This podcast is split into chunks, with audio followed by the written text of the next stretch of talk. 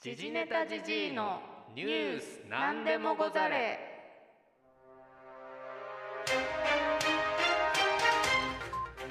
この番組はアマチュアゴシップ記者 DJ 刺激クシスト店場ニストの時事ネタじじいが世をにぎわす芸能スポーツニュースを鈍い刃でねじ切る番組です、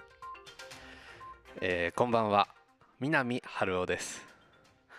オリンピックの顔と顔。それととんとととんと顔と顔というわけでですね。皆さん世界の国の皆様こんにちはというわけでですね。南春夫さんに来ていただきました。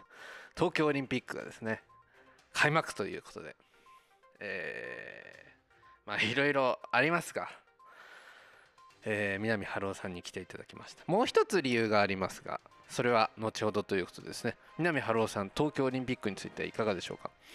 お客様は神様です。というわけでですね。え南さんからありがとうございました。もうお戻りいただいて結構でございますので。はい。黄泉の国へということでですね。こんにちは。あこんばんは。ジジネタジジです。えーと私ですね最近血液検査でですね、えー脂肪肝の疑いがあると言われてしまいました、えー運動そして食事改善ということでですね。皆様何かいいアイディアがありましたらですね ggntgg.everything.gmail.com へどうぞ。えーまあ健康第一ということでございますのでですね私も、えーウォーキング水泳など、えー、といろいろアドバイスはいただいたんですけどもまだアドバイスが必要です。どうぞ山内健介。あ失礼しました。本名を言ってしまいましたね。時事ネタ時事に清き一票ということですね、えーメールをお待ちしております。ということで清き一票清き一通をという。まあどうでもいいですけどね。はい、えー、時事ネタヘッドラインを参りましょう。はい。今日も3つのニュースをお送りいたします。まず1つ目のニュースが世界中で愛されたオレンジオレンジのビッグボールペン。世界で廃盤に。2つ目のニュースが東京五輪で来日し行方不明のウガンダ人選手三重県の知人の知人の家で見つかる。3つ目のニュースが照ノ富士不動心を心がけ第73代横綱昇進令和で初この3つのニュースをお送りいたします。はいそれでは1つ目のニュースです。世界中で愛されたオレンジのビッグボールペン世界全世界で廃盤にマイドなニュース。はい、えーフランスの大手筆記具メーカーソシエテビッグの日本法人ビッグジャパンは19日定番の使い切り油性ボールペンオレンジイージーグライドが、えー世界全世界で廃盤になることを発表いたしましたということで、えー廃盤を知ったファンからは SNS 上に悲しすぎるめっちゃ好きだったのに今までありがとうおしゃれさんおしゃれさが好きでしたなど思いを続々と投稿しておりますということで、えー私も使ったことはあります。えー、とちなみに今、えー、と私ですねビッグの3色ボールペンを使っておりますので、えービッグユーザービッグユーザーというわけでですね。特にあんまり、えー受けはないところではありますがこのねあの鉛筆の、えー、とようなこの六角で持ちやすいじゃ持ちやすい。そしてあの赤いキャップが、えーおなじみのですねこのオレンジイージーグライドでございますがやはりまあいろいろなボールペンペンがですねこう開発されていく中で1961年の発売以来全世界160カ国で160 160カ国で愛用されたということでですね。160カ国も言えない GGGNTGG これも脂肪肝の疑いでしょうかね。えーまあいろいろありますけれども。はい、えーオレンジビッグビッグオレンジなどの愛称で親しまれてきましたと。1本80円という安さだから筆記テストで筆記距離は2キロから3キロもあると言われていますと。2キロから3キロの筆記距離ってどう測ったんでしょうかね。えっ、と2キロから3キロずっとこう歩いたりしてしたんでしょうかね。えーえーそれも、えーどういうふうにえーテストをしたかどうかもですね、えー関係者の皆様メールをお待ちしておりますのでよろしくお願いいたします。まあえー、と昔懐かしいそのいわゆる味のある、商品がこう、えー、なくなっていくっていうのもね、まあ、時代の流れというところでもありますがまあちょっとほのかに寂しい限りではございますが、えー、ビッグボールペンさんお疲れ様でしたということでいずれのゲストで来ていただいても結構ですのでねボールペンがゲストに来るなんてどういう会になるか、えー、想像もできませんがよろしくお願いいたします。というわけで2つ目のニュースです。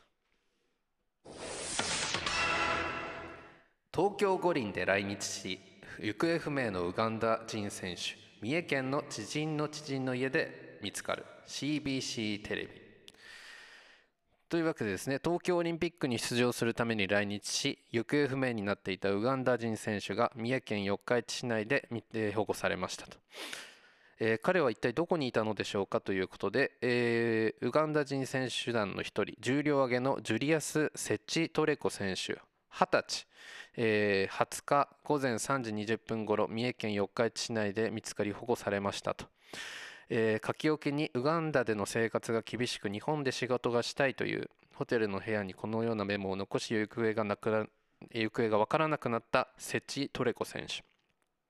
名古屋で新幹線を降りて改札に出ていく様子が駅の防犯カメラに映っておりその後岐阜県に向かい20日午後三重県四日市内の知人の知人の家で保護されたということです。発見時セチトレコ選手は、えー、抵抗する様子はなく、えー、警察が話を聞くと落胆し泣いていたということでございます、えー、開幕を待たずに20日に帰国する予定でしたと。オリンピックの出場リストから外れていたということでございました、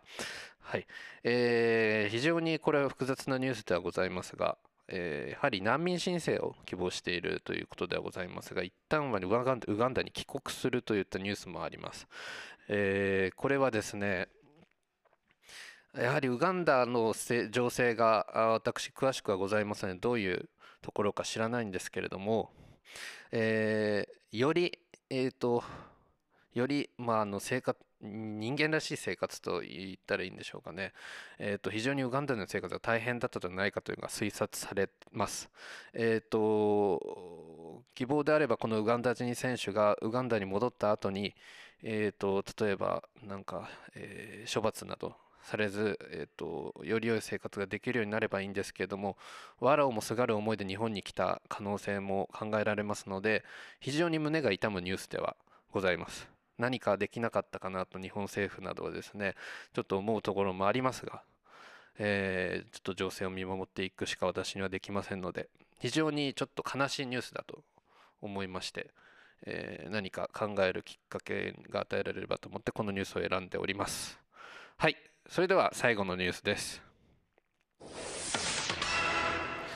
照ノ富士不動心を心がけ第73代横綱昇進令和で初毎日新聞。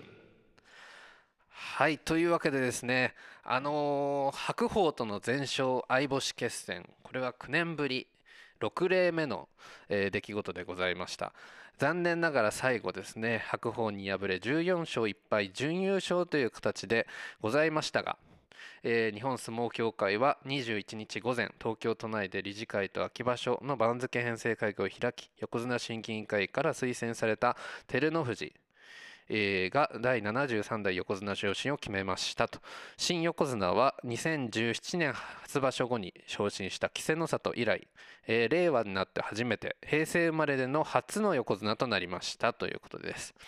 はい、えー、工場ですね、えーと、協会は昇進を伝える使者として、えー、高島理事と浅香山審判長が伊勢ヶ浜部屋に派遣されました。その際工場で、えー、謹んでお受けいたします、えー、不動心を心がけ横綱の品格力量の向上に努めます。と工場で述べたということです。で土俵入り白縫い型そして、えー、雲龍型とございますがえー、師匠伊勢ヶ浜親方と同じ白縫型を選んだということです。えー、白縫型ですね。えー、両膝の、え、負傷や内臓疾患から大関から序二段まで転落した照ノ富士が、え、最近もう最近2年半ぶりに横綱前幕内に返り咲いたのは去年7月ということなんですけど去年7月からあっという間に3度優勝して、えー、横綱に昇進するというあえー、ということでですね照ノ富士さんおめでとうございます、えー頑張っていただきたいですね。えーもうジングルが流れました。10分あっという間ということですね、まあ、あっという間なのかお前のしゃべりが下手くそなのかということですね。これはどっちか分かりませんけれども。照ノ富士さん、えーおめでとうございます。来場所は、えー照ノ富士ではなく横綱についてちょっと語りたいと思います。この品格とかよく言われますがこの大相撲の横綱って何ですかということでですねちょっと語ってみたいと思います。はい。暑いですが皆さん体調には気をつけて。私もウォーキング、えー体調管理に全力を尽くしてまいりたいと思いますのでお見守りくださいませ。それメール？もうあもう一回メール言う？あメールちょうだいね。ggntgg.everything.gmail.com まで。応援メッセージ、えー苦情などなど。応援メッセージが欲しいな。よろしくお願いします。それではまた皆さんさようなら。